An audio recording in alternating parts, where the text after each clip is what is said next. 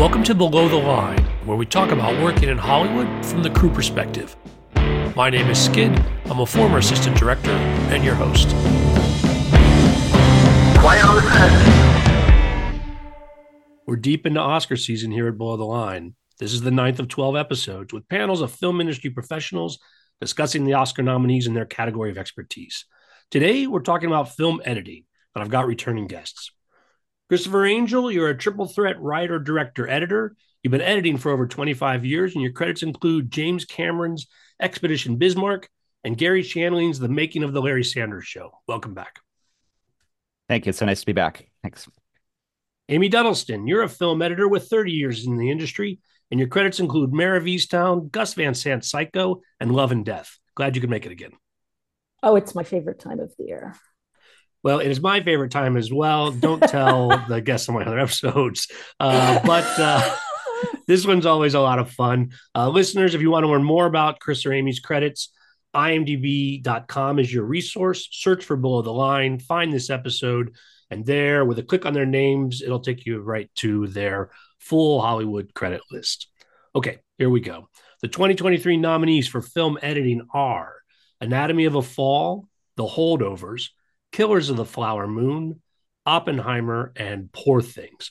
We're going to discuss them in that order, and spoilers are possible. So consider this a warning. An embarrassment of riches is what it is. It's a very interesting selection of movies. really, yeah. We got a lot of things to talk about with this. Yeah. Uh, one note that I will put out here at front, and again, um, I'm a bit of a broken record on this, but while recognizing our below the line compatriots by name, I do occasionally mispronounce some of them. Chris and Amy, you should correct me if you notice I get anything wrong. Otherwise, you're equally responsible. I'm sorry to say. So, oh no. there are a few exciting names in the mix. Yeah, there's some so. names that I, I should have probably Googled before this. yeah, well, uh, let's get into it. Uh, all right, we're off to the races. Let's start with Anatomy of a Fall, editing by Laurent Sénéchal. Oui. Oui. Absolument. I loved this movie. Me too. Amy, we always agree, Amy. Probably a problem. I know, you've got to get like, yeah. I'm waiting no, to I, see the the other movies on this list if we disagree, but I'm with you. So, sorry, keep going. I I loved this movie. Um, I saw it in the theater and then I watched it again with you know my in-laws at Christmas, and uh, it it just I was like there were so many things going on and it, it just like and your brain just kept moving and i just thought it was brilliant. I just really thought it was brilliantly edited. I mean there was a part down towards the end where you're kind of like uh, i'm ready for this to be over like wrap it up but then like something would happen and it was just really uh i just thought it was stellar stellar editing stellar directing like the writing like everything about this film was like top notch it was just best picture what like i just yeah i loved it as an aside on editing, I'm going to leave that big pause in there, Amy, and people just have to imagine you shaking your hands in the air when you were talking about that. So we're, we're going for a much more natural approach to the editing, listeners. You probably noticed by now, but uh, we're going to leave that in. I do that. so unfortunately for drama here, I totally agree with Amy. Me, this was like I'm actually sad this is the one we're starting with because for me this was sort of like the surprise of the year. Um, I think of all the movies nominated in this category, it, it just stands out as being like the smallest. It's got to be the smallest budget. It's uh, you know, sort of less sets, um, less ambitious on like a, a production point of view. But for me, it makes the editing stand out all the more because it just it works and the editing like I, I, can watch it and really see where the editing is making this movie better and i think for somebody who's like trying to look at the editing category that's an amazing place to be because it it really speaks to like the technique of the editor. Um, I'm going to spoil the movie a little bit, but there's two there's two kind of parts to this movie, right? So there's a a murder that takes place, and the question is: Is it a murder? Is it a suicide? And the first half of the movie takes place in the chalet where the murder happened, and it's a father and a family, or the death. I'll call it the death. The death. Call yes, the death. the death happens. So the first half all takes place in the chalet, and it has its own rhythm and uh, pacing, and it's it's very interesting because it's the psychological kind of triangle. There's a lawyer comes in, there's the mother, and there's the child. And then the second half of the movie takes place in the courtroom with that same lawyer, and it's uh, you know, a French style court case, but the, you know, the rhythm and the pacing of the editing changes. But it's just, it is so. I think Amy, Amy was like gripping onto a cliff there, so on the edge of your seat. I was, I was gripping. Yes, when she paused, that's what she was doing. But it, it's just like it's masterfully done, and the editing helps tell the story and keeps you so engaged. And um, it really was like for me, like the editing surprise of the year. So loved it. Yeah, it was like, um, you would go like after I saw it the first time, I we went home and like talked about it for like two hours because well, what if this and what if this and but remember the thing they did and it was you know it was just chock full of so much stuff and you didn't even know it like when you were watching it. Like you were just it was like this whole drama was unfolding and then you'd go back in your head and you'd think about like all of these things that you saw and i was like that's editing you know? These are like things that you were like given. You were just absorbing them and then you thought about them later. It was just a brilliant like experience. And also i was learning about the french courtroom. Was like the greatest thing ever It's very different Like, than the American want Law and courtroom. Order. yeah. france was- yes, that would be really interesting. like they're just like these lawyers going at it like having a conversation and you're just like what is this and like everybody would like opine and you're just this is that was crazy i loved that And the other thing the movie did that I thought was just amazing was like this seems very French to me, but it allowed the characters to philosophize in a way that like it's hard to find that in an American movie, but it felt natural. And I think within the context of a court case and a murder, like it, it just totally made sense, particularly like the way the lawyers interacted. But there's some really big ideas, and the characters, you know, were going there and talking about them. And she was a writer, the main character, so again, she could talk in that way. But I feel like the editing really did them a lot of favors, helping it seem natural, despite the fact that there's some pretty like formulated ideas going on here. But I enjoyed that part. yeah The other thing I, I just want to point out is like one of my favorite editorial sequences of the year is in this movie, and it's a scene where the boy was uh sort of like having I can't remember what, what the setup was now, but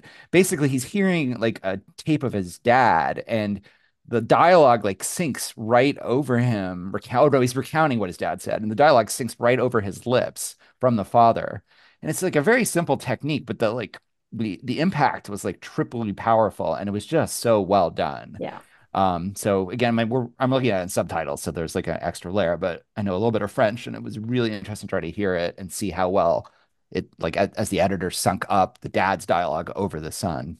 Really, really interesting. yeah it was really interesting to use as like memory Yeah. and like who's who's like who it belongs to and and also just um another part where they're having the argument and like it's the tape of the argument and and you're hearing it but you're watching it play out and then it goes into the courtroom and they're listening to this ar- it, it it was so compelling i i still get chills when i think about that whole like thing so four stars Two thumbs 10 up. out of 10 yeah. well done, team. Now, Chris, when you mentioned about the style changing between the chalet and the courtroom, in practical terms, what do you mean? Like, what may I have not noticed, even though you were carrying me as a viewer on a certain journey? But, you know, how was editing a part of that? Yeah. So, I mean, you know, so again, I watched for some reason this year, I watched all these movies like before I knew what was going to be nominated for editing.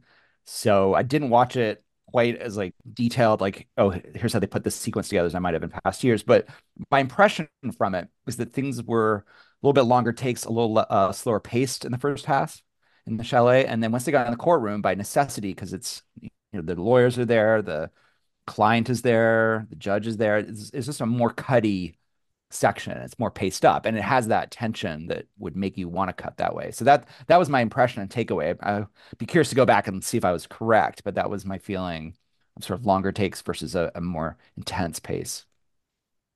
I also saw the film sometime before the, the list of nominations came out. And my takeaway was that there's an intentional ambiguity around what's actually happened that you're left with. I'm curious if, as editors, you think that the editor and the director had an answer and was subtle about it, or is it intentionally edited to leave it ambiguous? And is that a part of the force of the film? Oh, I feel like she left it ambiguous. It's like they let like it's on purpose. It's like you, you know, Yeah, I'd be shocked if that wasn't in the Yeah. that way. It just it felt like it it was done very very on purpose to like me. I have friends who like who who gone on about like the kid and what he did and like how he like it's really just so many it's so ambiguous everybody has a theory of truly like well I think it how you know I mean, to me, it's the point of the, one of the points of the movie, right? It's one of the themes that Amy uh, mentioned earlier, which is like, what is knowable? Like, you know, what does it mean to know the truth, or what is truth? And the movie like leaves you debating, like, I don't know the truth, and I think that's a part of this legal case, and it's part of like the human condition. Um, so to me, it was like because it was one of the themes, it had to had to end that way, or was done on purpose anyway. All right, we'll move on to the second film on our list, The Holdovers, film editing Kevin Tent. well I did not love this movie um and maybe part of it was because I felt it was too long and maybe that is because of the editing I'm glad to Um, disagree finally a little bit. Okay. but well, no, yeah, and I mean. I thought like there's this is a really well done film. It's Alexander Payne. It's just like everything is just it's really well done. There's nothing. It was funny. I watched it with um my in-laws who were also like boarding school students in the 60s in Massachusetts. So they had like their own opinions. And so just like you know this it was like my my mother-in-law could say right. That's you know that's deerfield. That's this. That's you know she was naming all the the schools. So it may have you know but um no i just felt like i could i really could appreciate like what he was trying to do like the whole vibe he created of just like being in this school. And i really like some of the characters were excellent. Like the kid is great. You know da'vine joy randolph is awesome like and and just Paul Giamatti playing off of everyone, it's excellent. He's great. I just felt like some parts just dragged out way too long for what this movie really is. And so um while I cannot argue that it's very well done, I just really felt it was it was too long. I just there were parts where I was like, why are we here? Why we need to move on. And yeah, so as much as I love Kevin Tent, Uncle Kevin, um, he I, I yeah Yeah, it's interesting. I mean, I'm uh, first of all, like I went to a, a private boys' school that had boarding in Toronto, so like I I really did relate to that part of it and enjoyed that world, and it had this great '70s feel.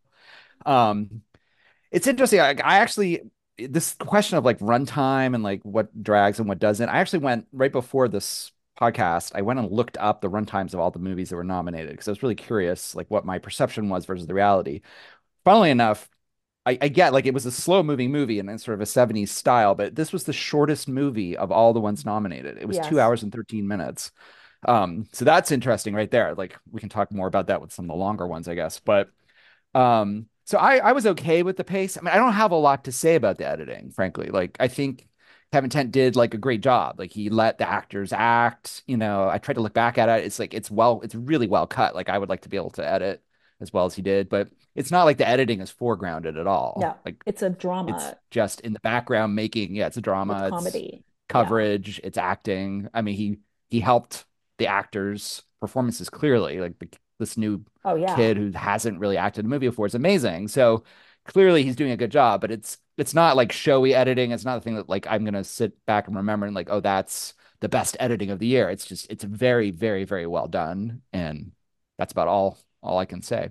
no it's a, he was a very curious nomination. I mean i you know i he was not on my list of nominees when i was nominating. And i mean just and it's not because i didn't like this film. It's like i could appreciate like everything he did to help this movie along. And um but i just yeah it was it, i you know it was kind of a weird choice to choose this movie but people really love it. And um and i get that you know but but my kid who you know is now a cinema student in college is just like if, if they wanted to make a 70s movie this movie should have been 98 minutes long Probably true. Yeah, i'm like you learned that from your mother that's good. um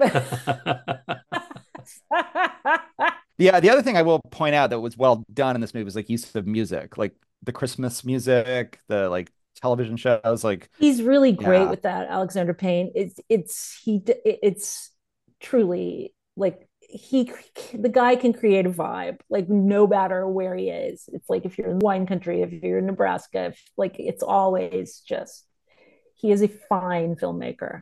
And kevin tent editor like helped make that you know come alive and yeah all of those things. Yeah. That was good. That was good. Very well done this idea of structuring it like a 70s movie like the opening and closing credits and a certain style that was visually being done. As the editor is there something you would do different as an approach if you were trying to i don't know recreate that film style? Again i hadn't noticed anything that i would point out on editing but i'm curious if given the um, assignment how you would be thinking about it differently as an editor. I think for me like there were story beats that really just felt unnecessary. Like the the other kids that were you know the holdovers that like move on fairly quickly um we lingered with them at the beginning and we were setting up something that was never like really going to pay off except for like one of one of or two of the kids at the end but like a couple of the other ones. I was just like why are we you know spending time with these kids when we need to get the ball rolling here but um I think, yeah, just like the long shots, the panning stuff. I mean, all of that stuff is very of its of a time, and and um, and that was, you know, that was cool and effective. But I think just in story wise, there would have been things that I would have like really thought, you know, let's move along. We don't need to be with these people. Yeah, it's interesting. I think if, if a director came to me and I was editing and said, like, I want to make this feel like a 70s movie, I would do exactly what Amy's sort of critiquing, unfortunately. Like things moved slower back then, right? There were less edits per movie. I would l- try to look for longer takes. I try to look for like Yeah. what I call mise en scène, which is like blocking the actors through space and letting them come into close-ups. Um, and so, but it is a it's a slower paced thing.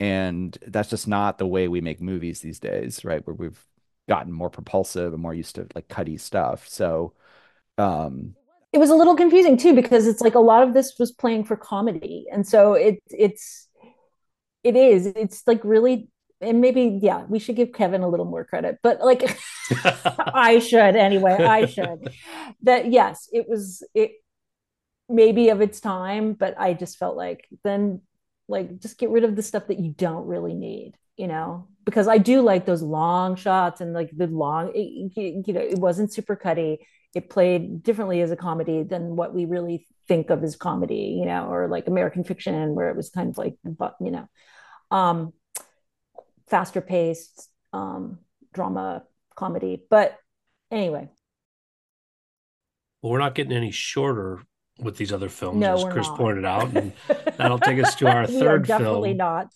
killers of the flower moon film editing by thelma schoonmaker Why don't you go first, Chris? Oh man.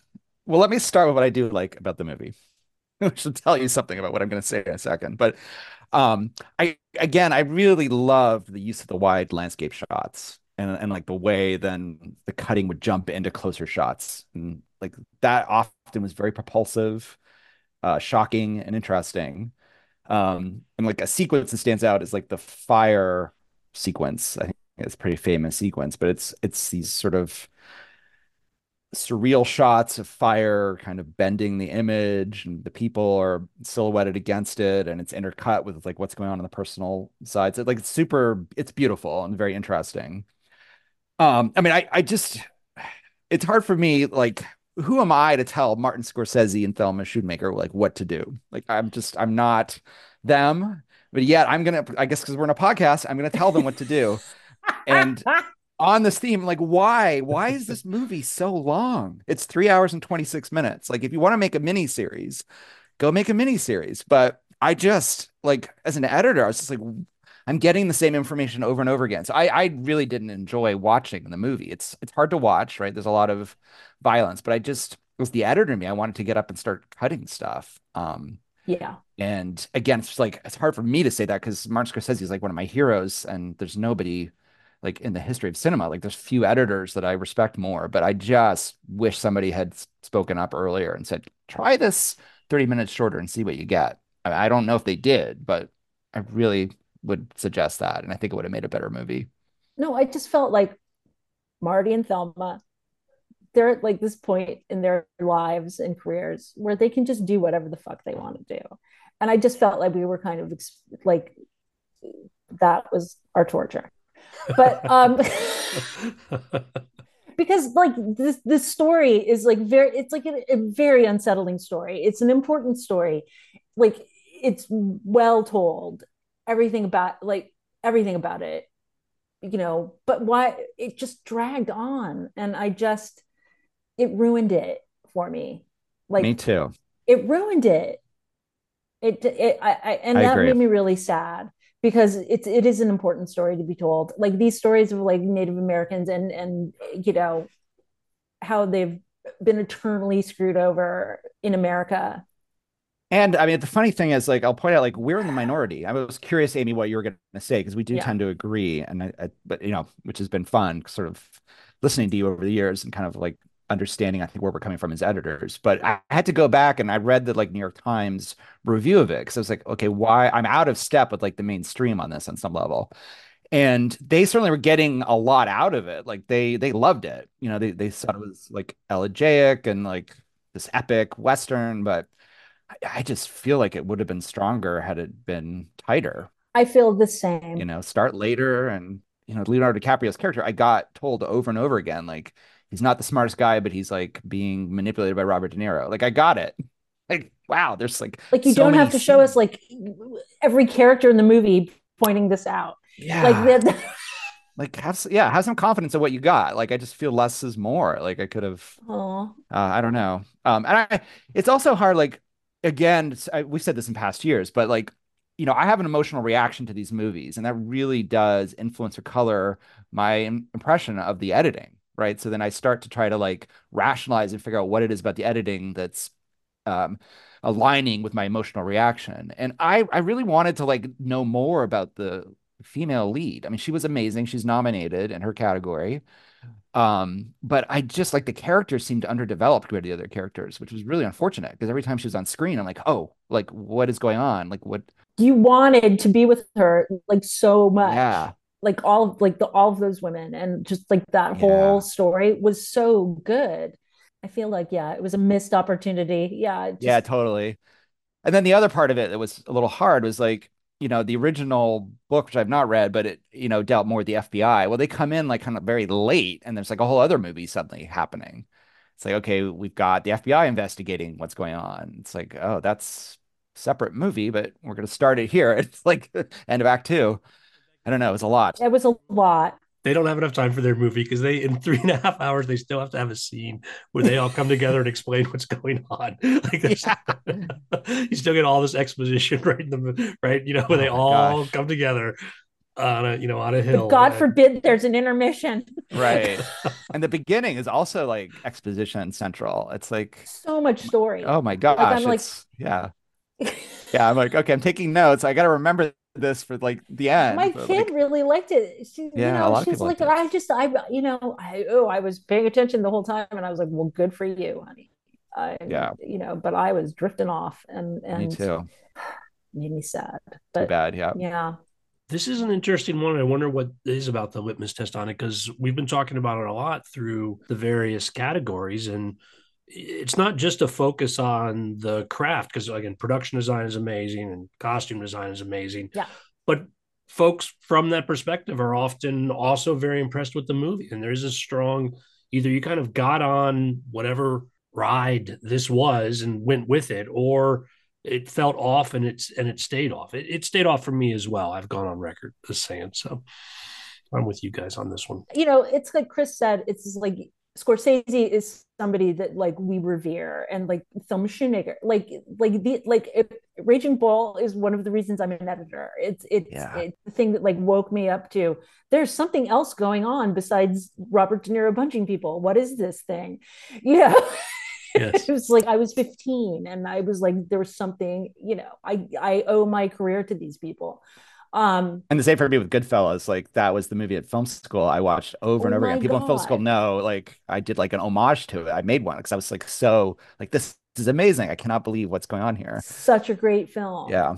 but yeah so i feel like we bring these things when we come, you know, we've we think, okay, it's going to be brilliant. It's going to be. We're waiting for Goodfellas again. You know, we're waiting for that thing, and you know, we just get disappointed, and it's it's it's sad to be disappointed in your heroes, and and you know, and that's it's hard. You have all of Apple's money. You have all of this incredible yeah. talent around a director who can really do whatever whatever he wants, and whatever he wants. You hope for something shorter at the very least. That would help. Yeah. That, that's is it too much to ask for? Just a little shorter. All right. Fourth film on our list is Oppenheimer, film editing by Jennifer Lame. Jennifer Lame. Mm-hmm. Well, I really liked this movie. Um, I thought it was very well done. It was long, and I did feel it, but I will say Robert Oppenheimer was a person who wanted to have it all the ways. And it was like this movie showed all of that. And I just felt like this story was, it was very well told and it was very well done. And it even like the whole thing with Robert Downey Jr., like wanted to have it his way, like all of that on top of that. It was a very satisfying experience. I I just remember leaving the theater going, that was very good. You know, not sure like I didn't love it, but I was very satisfied when I left. And I just felt like it was a whole experience and the whole experience was worth like my time sitting in the theater. And I thought Jennifer Lame did a, a tremendous job because there was a lot of back and forth and a lot of side stuff. And I was never lost in all of those three hours and whatever it was. it was exactly three hours long. I had to look it up.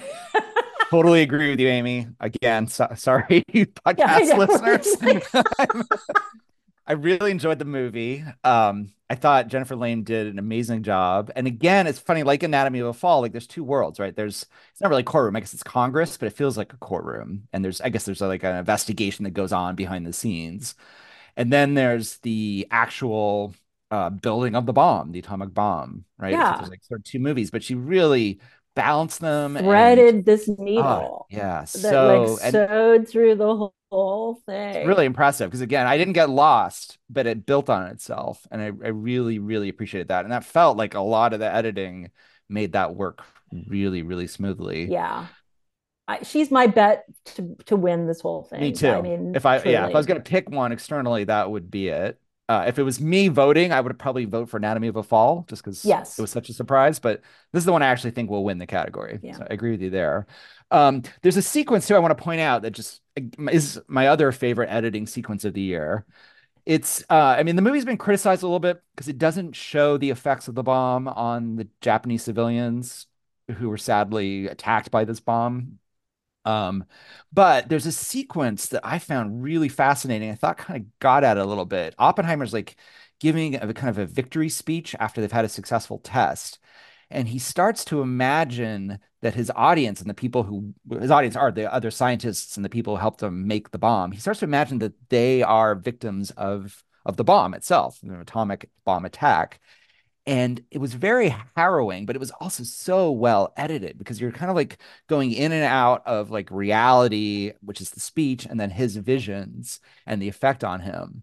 And to me like that it was just such a great psychological profile. Somebody's like what have i unleashed? Right? But it was all done through editing. Yeah. And so i just i loved that sequence and i thought it actually got at this question people critique the movie about like he they show this character understanding like this is going to cause a whole new level of human suffering. Like we've we've created something really dangerous here. We've opened the box. So I thought that was that was a fantastic sequence and kind of symbolic of the editing power of the whole movie. Yeah, and just how they like science and how excited they were about like like like getting so thrilled about like you know can we split these many atoms and can we you know how many you know things do we throw in the thing like all of those things building up to the the, the first test and all of that stuff was really yeah it was just very well done but like that sequence is is really amazing i hadn't thought of that in a while it's not it's not a perfect movie, but it's like it, it drags in some spots and stuff a little bit long, and the women No, characters like are a little bit with like yeah, Emily Blunt, like Yeah, you know, the women characters are tiresome, underbaked, yeah, right? Yeah, truly underbaked. but and, but uh, overall, like I still I do think it's it's the one I would probably I, I think the Academy's going to pick for this category. My guess. It was a lot of storytelling. Yeah, Yeah, really impressive. yeah. And just and an interesting story. Like you know, no matter truly like Yeah. i you know i really felt like i learned about this guy and just like what Mhm. was going on in that time period and you know robert downey jr like I, he was so good i loved him Yeah. so much in this movie i just i i was dying he was so good at first i didn't even recognize him i was like wait what yeah, but he just you know he's because so he's like become iron man Yeah, for so right. long and you're just like ugh you know and then you're just like he's so believable yeah, yeah, he and really inhabits that cad and, like, character. horrible and Yeah. yeah just like oh He's not so afraid to go there. It's great. Yeah. Now, it has come up in discussion. Uh, I hadn't read directly, but it was mentioned before that the movie is intended to be Oppenheimer's point of view. In the sense, I somebody said that the script itself was written in first person rather than sort of descriptive of the scenes. Rather, I walked into the room or this sort of approach. Is there anything about the editing that you think um, reflects this assignment as well? well i think like that whole sequence that chris pointed out you know i mean that's definitely his point of view and just like so much of it is but like the fact that it does go off on other characters and like you're seeing kind of like machinations of like what's going on with robert downey jr and and um you know was that his point of view i don't know i never really considered that but um interesting i you know maybe the women characters right. Yeah. Yeah. If you go off with another character, it's like, right, whose point of view is that? Yeah. Also, of color in black and white. Mean, it's not really an editing thing because like that obviously has to be dis well, obviously it doesn't have to be decided, but it seemed like to me it was probably decided in shooting.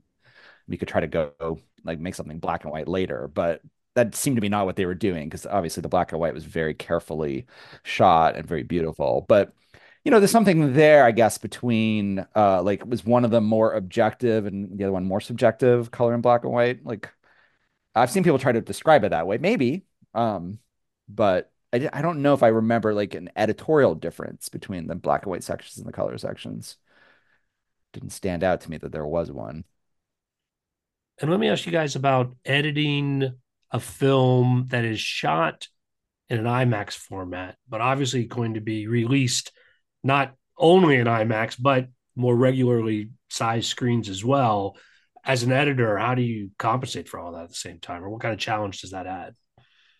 It's hard. it's really hard because you have to just like be very aware of like what your frame is and like like what's in that frame and and that would that would be really hard i yeah Yeah, uh, I've done it. Like Expedition Bismarck, actually, that's kind of what we did. It was shot to be IMAX or really wide, big screen, but we were, you know, we're cutting digitally, right? So we're cutting on computers. But you, what you just have to do is like, again, sort of imagine this big and then screen it, screen the acts as you go in the biggest room you can find in your editing facility. Um, but it does it does change your editing a little bit. I mean, you, somebody has to decide like, okay, are most people going to see this on IMAX or most people going to see this, you know, streaming? And you kind of have to like go a little bit one way or the other and and let the other one be compromised a little bit. Yeah Um, I feel like this is this cut actually to, to like be evergreen. Like I don't think I saw it on an IMAX screen, but I saw it i big saw it in imax and it was really fun but i mean Yeah. There's a lot of internal charactery stuff. yeah it, yeah. it wasn't like a super imaxy movie that was what was so funny i mean you know it's just like I, yeah, we're about to talk about poor things which i wish i'd seen in imax but like me too. Yeah. they'd only shot that in imax Seriously. That'll take us right to it. Uh, as previewed, the last film on our list is Poor Things, film editing by Yorgos Mavropsaridis. I've probably made a mess of that. name, I'm not gonna- Saritas. Mavrapasaritas. I wasn't going to try to correct anybody on this because He's a lovely, Thanks for hopping lovely in with man. me on that, Amy. Thanks for hopping in. well, I really liked this movie. I'm a huge fan of Yorgos Lanthimos films in general, but um, I was just kind of taken on the Bella Baxter train, and you know, I, I I really enjoyed it. I did feel like it was too long. There was parts where I was like, okay, we need to be out of this section, and um, I'm ready to, you know, move on. But I enjoyed it, and it was beautiful. It was it was a feast for the eyes. It was uh, just all of that stuff in the background, and and how much of it was green screened, and how much of it was projected, and how much of it what it was just crazy. And that was really fun. And i just enjoyed this movie. I mean i really i loved it. But in terms of editing it would it you know it she had chapters of her adventure. And so i just felt like some chapters were too long and some it, so the some of the parts i it's it's it was well done but i felt like things could have been a little brief in spots Yes. Yet again, I totally agree with you, Amy. I found I mean I found this movie really interesting, very impressive, amazing, beautiful, original, obviously, right? This film super original he just has such an original voice, always does. The problem I have with the editing specifically is that unfortunately for the editor, and maybe on, on purpose, but it's the editing as a craft in this movie is overshadowed by everything else from the script the acting, cinematography, the production design, the costumes, the cinematography, right? Like everything else is just like different and amazing. And at the end of the day, I felt like the editing like didn't add much, like it wasn't special. And maybe again it needed to be like to keep to make the whole thing work, right? It's and there's a really like odd and interesting tone to this movie. And I think maybe if you tried to do too much with it, it just the movie would fall apart. it might have fall apart, yeah, yeah, because it's like you are following the, the the adventures of you know Bella Baxter and and you yeah, couldn't make it quirky. The world, you had yeah. yeah, and you're seeing it through her eyes, and and it was it was a very specific thing, you know. So yeah, it couldn't be flashy, but yes, it got upstaged by like practically everything else. Yeah, like the cinematography, like Mark Ruffalo, like, right, Mark everything. Yeah, kind of like by design, I guess. Like it had to, um, you know, right, just to keep it unified. But it's too bad in a sense. Like I, I kind of like. Yeah. I would like to see like boy if you you press everything else to its extreme like what would that mean for editing and maybe maybe again it just wouldn't work I don't know but um it was you know it was well done and it let all the other things shine. So that's great. Like, but yeah, maybe not, again, not my top top choice of all the editing films here for that reason. Yeah, but I did like it. Yeah, me too. Very interesting. I liked it as well, but and it is interesting to imagine like what would have been more in editing, like if again if given the same free leash or uh, it's a good question, but I mean as you guys you guys have got me thinking about it when I hadn't before. Like the favorite, you know, he was nominated for that too. Mm-hmm. Um Yorgos Mavro Mavropoulos. anyway, it, you know, and, and that wasn't like a a giantly spectacularly edited film. It was that was a lot of performance and a lot of like the same thing. It was like cinematography and um so I don't know. It's it is. It's like a very subtle thing with him and like it's very interesting. Yeah to me it gets back to the conversation we had before about like subjectivity and objectivity. Yeah. Like i would say like the editing probably errs a little bit here on like trying to be objective because there's you got such an extreme character in bella.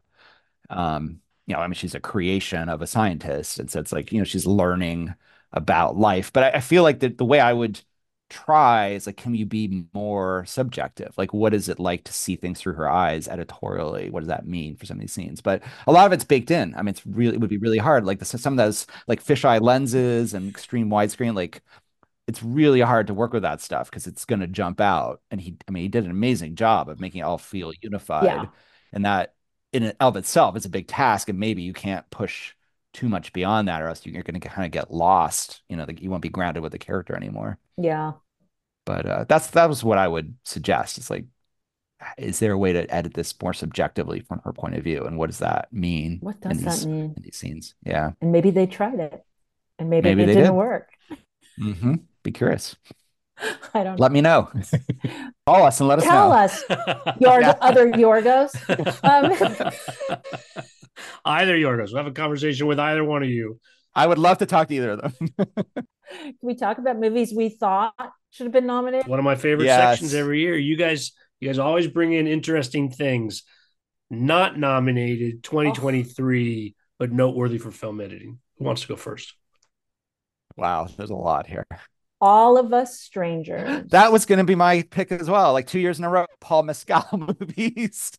because if you remember last year, it- All of Us Strangers was such a beautiful movie that was like fully ignored and so well edited. My and Oh so my well gosh. edited. Jonathan Alberts. yeah, how did that not get nominated?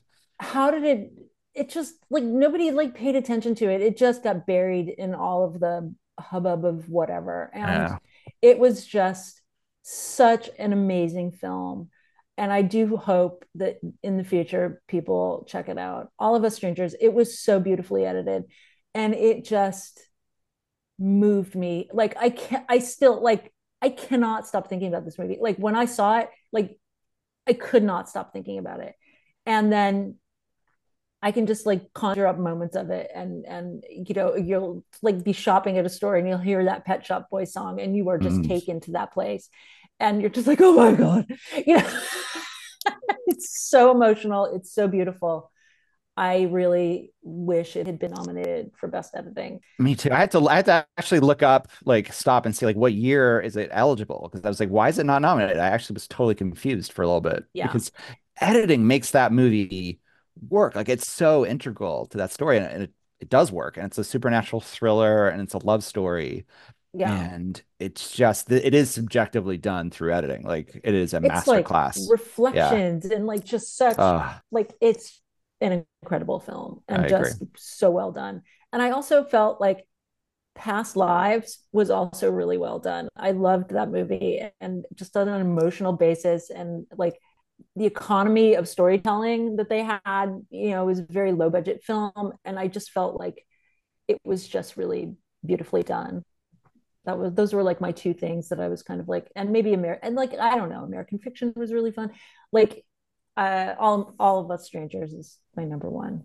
and me too. And I was surprised that Maestro wasn't nominated in the editing category as well. Not not my favorite movie of the year, but like I did not like the Yeah. movie, but but the music sequences are very, very good. yeah, they're very good. really well like edited. they're very good. yeah. Um, I mean, the movie itself is like a little bit too long, a little bit Yeah. Oh, episodic, but it's but those music sequences are just beautifully done and very moving to me. So again, I was surprised that wasn't nominated over the holdovers, but yeah. boy, I wish that All of Us Strangers got nominated for editing. I really do. I'm glad you feel the same. Yeah. way. Two years in a row that little Paul Mescal movies have, for me, been the one that has not nominated for editing. So, Paul Mescal, I've got a script for you. Paul Come Mescal. call me. We'll work together. I'm I'm on your side here. Paul Mescal movies that are very sad that are both They really, are the really sad good, Paul Mescal tear movies. worthy. I mean, that would Did be you see all of problem. us strangers? I Skip? did see it, and uh, Yeah. yeah. I just think people were so sad they didn't vote for it, Mm. and it's really it just it leaves you like even it was too sad. we even think, and we're not since we didn't announce it up front, we're not going to do spoilers on it. But uh, I can see editing is what makes it work, and it's just such a rug pull the whole thing that you just yeah. are left sad. There's no other way. To, that's editing effective. Sad. But Killers of the Flower Moon is also just so dark and sad. Like, So is a- dark right? and sad. And then but you didn't leave like like you just felt like really unsettled. Like yeah, it's a different know, feeling. Like, oh Yeah, and then it leaves you on the, a radio show thing from the middle that doesn't really Mm. seem to fit with anything at all. And Yeah. so Ugh. I'm I'm left less sad and more just confused by the end of True. That's a good point. it's just like it doesn't the way it summarizes is not is not as again to the point strangers is just focused in a way that by the time you get to the end and everything is sort of played out you're like wow what am i going to do with this that's to its credit True. i recommend it for Mhm. editing as well well on that note we'll call it a wrap great having you guys here as always Thank you for having us. It's so much fun to get to have these conversations. And thank you, listeners, for listening in. Thank you, Amy. thank you, Chris and Skip and everybody for listening. And um yeah, I love talking about these movies every year. It's always a good time. I appreciate you guys thanking the listeners as well. That is my next bit. Listeners, you know we appreciate your feedback. You'll find my contact info on our website, below the line one word dot biz. That's B I Z. Are you enjoying the Oscar episodes? We're enjoying the Oscar episodes. Join us again and please subscribe to the podcast if you haven't already. Closing credits, thanks to Curtis Five for our music and John Wan for our logo. The logo is available on t-shirts, mugs, and stickers at redbubble.com. Let's see your mugs, guys. You guys are owners of the mugs. They're out there, folks. They're great to all of our listeners. I do appreciate you, whether or not you buy a mug. Do rate us wherever you are, however, and tell your friends. Thanks again from Below the Line.